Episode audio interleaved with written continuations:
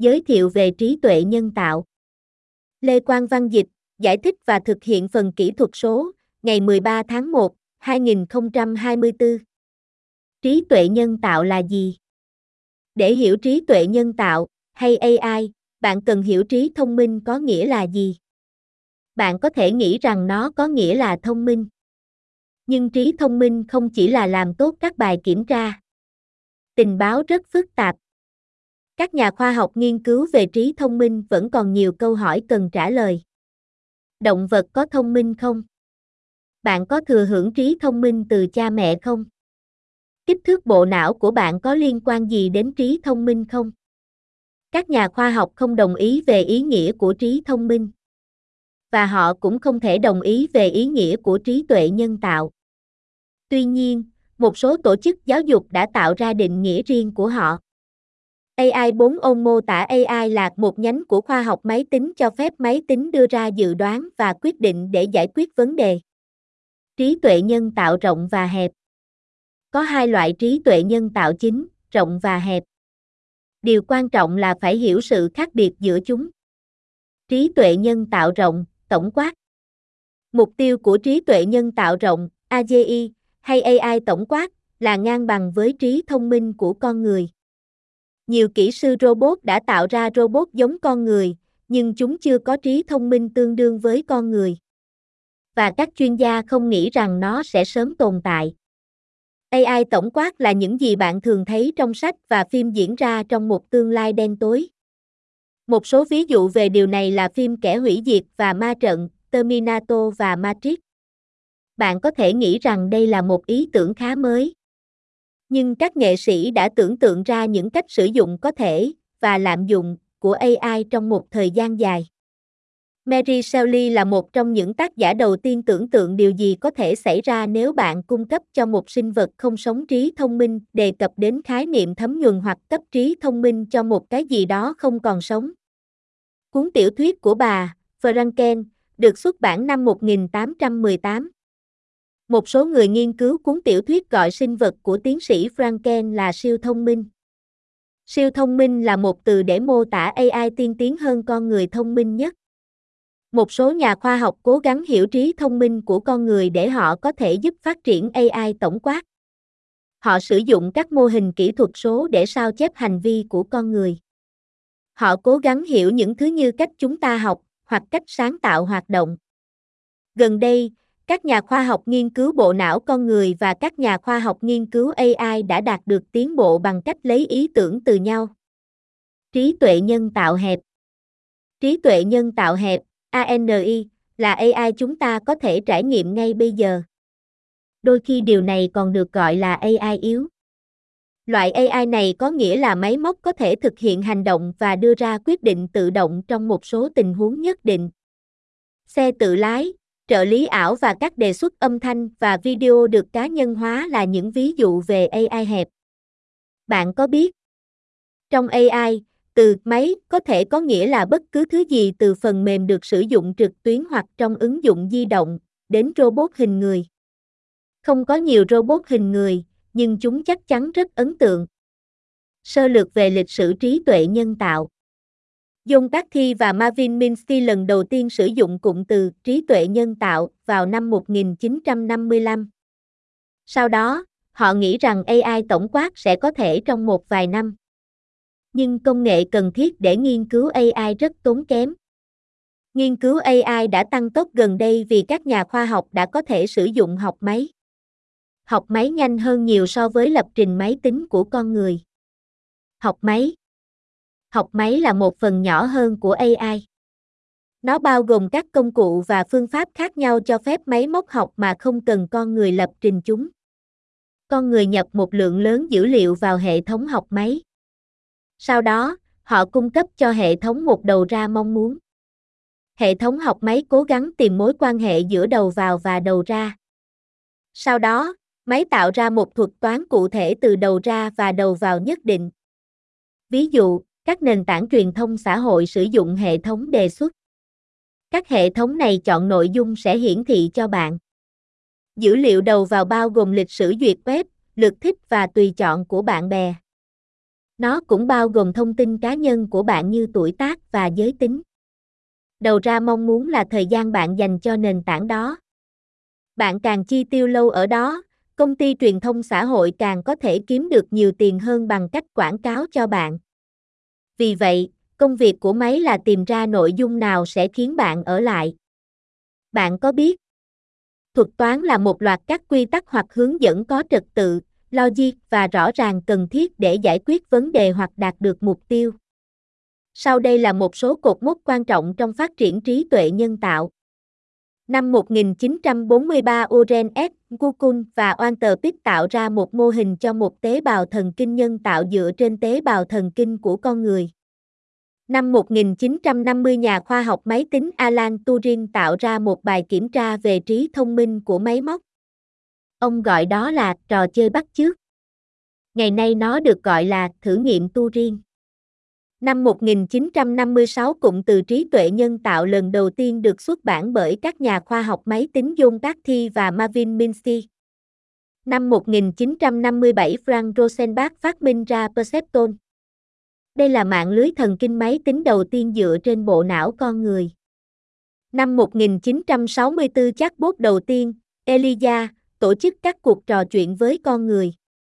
Những năm 1970-1980 sự bi quan về học máy và thiếu kinh phí dẫn đến mùa đông AI. Năm 1973 Hiệp hội Nghiên cứu tính toán trí thông minh Canada được thành lập bởi các nhà nghiên cứu trên toàn quốc. Điều này bây giờ được gọi là Hiệp hội Trí tuệ nhân tạo Canada. Nó nằm ở Đại học Western. Năm 1995 Antavita là công cụ tìm kiếm đầu tiên sử dụng xử lý ngôn ngữ tự nhiên. Năm 1997 Deep Blue của IBM là máy tính đầu tiên đánh bại một nhà vô địch cờ vua. Nó đánh bại đại kiện tướng người Nga Gary Kasparov. Năm 1999 Sony ra mắt chú chó cưng robot có tên Ebo. Đó là kỹ năng và tính cách phát triển theo thời gian. Năm 2002 iRobot ra mắt robot hút bụi sàn Roomba ký hiệu nhãn hiệu đã đăng ký. Năm 2011 Apple tích hợp Siri, một trợ lý ảo thông minh, vào iPhone 4S. Năm 2011 máy tính Watson của IBM giành chiến thắng tại chương trình trò chơi truyền hình Jeopardy.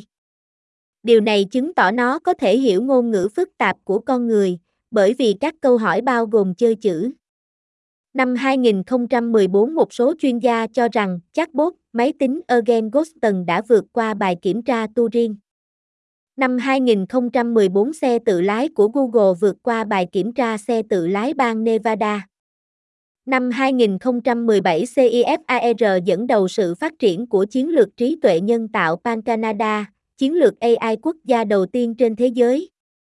Bạn có biết Máy tính HAL 9000 trong bộ phim 2001, A Space Odyssey dựa trên ý kiến của các chuyên gia về trí tuệ nhân tạo vào năm 1968.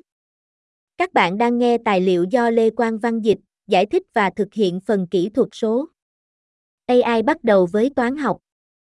Dữ liệu có một câu chuyện để kể. Nếu bạn biết làm thế nào để tìm kiếm nó. Trong quá khứ, mọi người đã tìm kiếm các mẫu và xu hướng trong dữ liệu. Khi có nhiều dữ liệu, điều này có thể khó khăn. Nhưng máy tính có thể tăng tốc quá trình. Máy tính có thể thực hiện các phép tính cần thiết để tạo ra các mô hình toán học. Chúng cũng có thể tạo trực quan hóa dữ liệu. Trực quan hóa là những cách khác nhau để thể hiện dữ liệu, như biểu đồ và đồ thị. Mọi người có thể thấy các mẫu và xu hướng dễ dàng hơn trong hình ảnh trực quan. Tại sao chúng ta muốn tìm các mô hình và xu hướng? Một lý do là để đưa ra dự đoán. Các mô hình dự đoán giúp con người đưa ra quyết định trong các lĩnh vực như y học và môi trường. Dữ liệu lớn. Vậy có bao nhiêu dữ liệu trong đời sống? Câu trả lời ngắn gọn, rất nhiều mọi người thu thập rất nhiều dữ liệu vì Internet và các công cụ truyền thông khác. Điều này thường được gọi là dữ liệu lớn. Các nhà khoa học đã phải phát minh ra các hệ thống máy tính ngày càng lớn hơn để xử lý tất cả dữ liệu này. Điện toán đám mây là một ví dụ điển hình. Nó được phát triển bởi vì các máy tính thông thường không thể xử lý lượng dữ liệu mà chúng nhận được. Các hệ thống học máy cũng cần để giúp chúng ta học hỏi từ dữ liệu. Tất cả dữ liệu này có nghĩa là mối quan hệ giữa con người và máy tính đã thay đổi. Trước đây, con người sử dụng máy tính để giúp tổ chức và biểu diễn dữ liệu. Nhưng con người phải hiểu ý nghĩa của nó. Bây giờ, máy móc đang tìm ra cách hiểu và giải thích một lượng lớn dữ liệu. Và con người đang giúp đỡ chúng. Máy tính không thể tự làm mọi thứ. Có rất nhiều kỹ năng chúng không có, như suy nghĩ trước và kết hợp các ý tưởng khác nhau. Tối ưu hóa mối quan hệ giữa người và máy tính. Học máy với con người trong quy trình đề cập đến một cách tiếp cận trong trí tuệ nhân tạo AI và các hệ thống học máy, nơi sự tham gia của con người được tích hợp vào quá trình học tập là một cách để kết hợp sức mạnh của máy móc và con người. Sức mạnh của máy tính là tốc độ tính toán của nó con người sẽ không bao giờ có thể tính toán nhanh như máy tính. Sức mạnh của con người bao gồm sự sáng tạo và tư duy phản biện. Con người có khả năng nhìn thấy vấn đề từ những quan điểm khác nhau. Điều này có nghĩa là con người có nhiều vai trò quan trọng bên cạnh việc xây dựng các công cụ AI. Ví dụ, một kỹ sư con người có thể tham gia thử nghiệm cơ chế an toàn của máy bay. Các chuyên gia nhân sự có thể nghiên cứu một công cụ tuyển dụng AI để tìm kiếm những thành kiến có thể xảy ra. Và các chuyên gia y tế có thể giúp đảm bảo một công cụ AI chính xác cho tất cả bệnh nhân. Bạn có biết, sự thiên vị có thể xảy ra khi dữ liệu được sử dụng trong AI không phản ánh thực tế. Ví dụ, một tập hợp dữ liệu y tế cần đại diện cho các đặc điểm của dân số.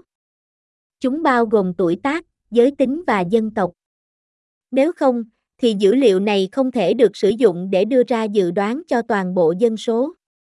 Cơ hội trí tuệ nhân tạo AI là một công cụ tuyệt vời. Nó có thể giúp chúng ta tìm ra giải pháp cho nhiều vấn đề. AI có tiềm năng cho nhiều cơ hội bao gồm cả những cơ hội trong lĩnh vực chăm sóc sức khỏe, cứu trợ thiên tai và tị nạn. Sức khỏe tốt và hạnh phúc một số ứng dụng học máy và AI thành công nhất là trong lĩnh vực y học. AI và học máy đang được sử dụng trong nghiên cứu, như chống ung thư hoặc tìm kiếm vaccine. Một số bác sĩ sử dụng các công cụ chẩn đoán AI để giúp xác định bệnh nhanh hơn. Họ cũng có thể sử dụng các công cụ AI để ghi chú, phân tích các cuộc thảo luận của họ với bệnh nhân và nhập thông tin trực tiếp vào hệ thống hồ sơ y tế. AI cũng có thể giúp cải thiện sức khỏe con người trong nhiều lĩnh vực khác, phân tích các bài đăng trên phương tiện truyền thông xã hội để tìm các dấu hiệu của bệnh tâm thần, nó cũng có thể làm giảm thương tích trên các công trường xây dựng, và nhiều hơn nữa. Không đói nghèo và không đói. Các công cụ AI có thể được các chính phủ sử dụng để tìm cách giảm nghèo và đói. Ví dụ, chúng có thể giúp nông dân phát hiện sâu bệnh, bệnh tật và dinh dưỡng kém ở cây trồng hoặc chúng có thể giúp giảm lãng phí thực phẩm. AI cũng có thể được sử dụng để giúp dự đoán và ứng phó với thiên tai, hoặc tìm ra nơi nghèo đói đang xảy ra bằng cách sử dụng hình ảnh vệ tinh. Hành động vì khí hậu, cuộc sống dưới nước và cuộc sống trên đất liền. AI có thể cung cấp các công cụ rất cần thiết để giúp chúng ta bảo vệ môi trường và chống biến đổi khí hậu. AI có thể sử dụng hình ảnh vệ tinh và phân tích dữ liệu để giúp các nhà khoa học xác định xu hướng và tìm ra giải pháp. Ví dụ, AI có thể được sử dụng để xác định nơi cháy rừng có thể xảy ra trước khi chúng bắt đầu. Nó cũng có thể được sử dụng để hiểu và bảo vệ các loài có nguy cơ tuyệt chủng. Các nhà khoa học thậm chí có thể kết hợp robot và hệ thống nhận dạng hình ảnh AI để tạo ra một robot giúp bảo vệ hệ sinh thái khỏi các loài xâm lấn. Bạn có biết?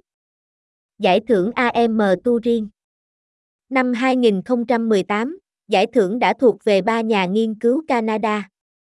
Công việc sáng tạo của họ trên mạng thần kinh sẽ giúp máy tính học nhanh hơn nữa. Ngay sau chiến thắng, chính phủ Canada đã giúp tài trợ cho các trung tâm mới để phát triển AI ở Quebec, Ontario và Alberta.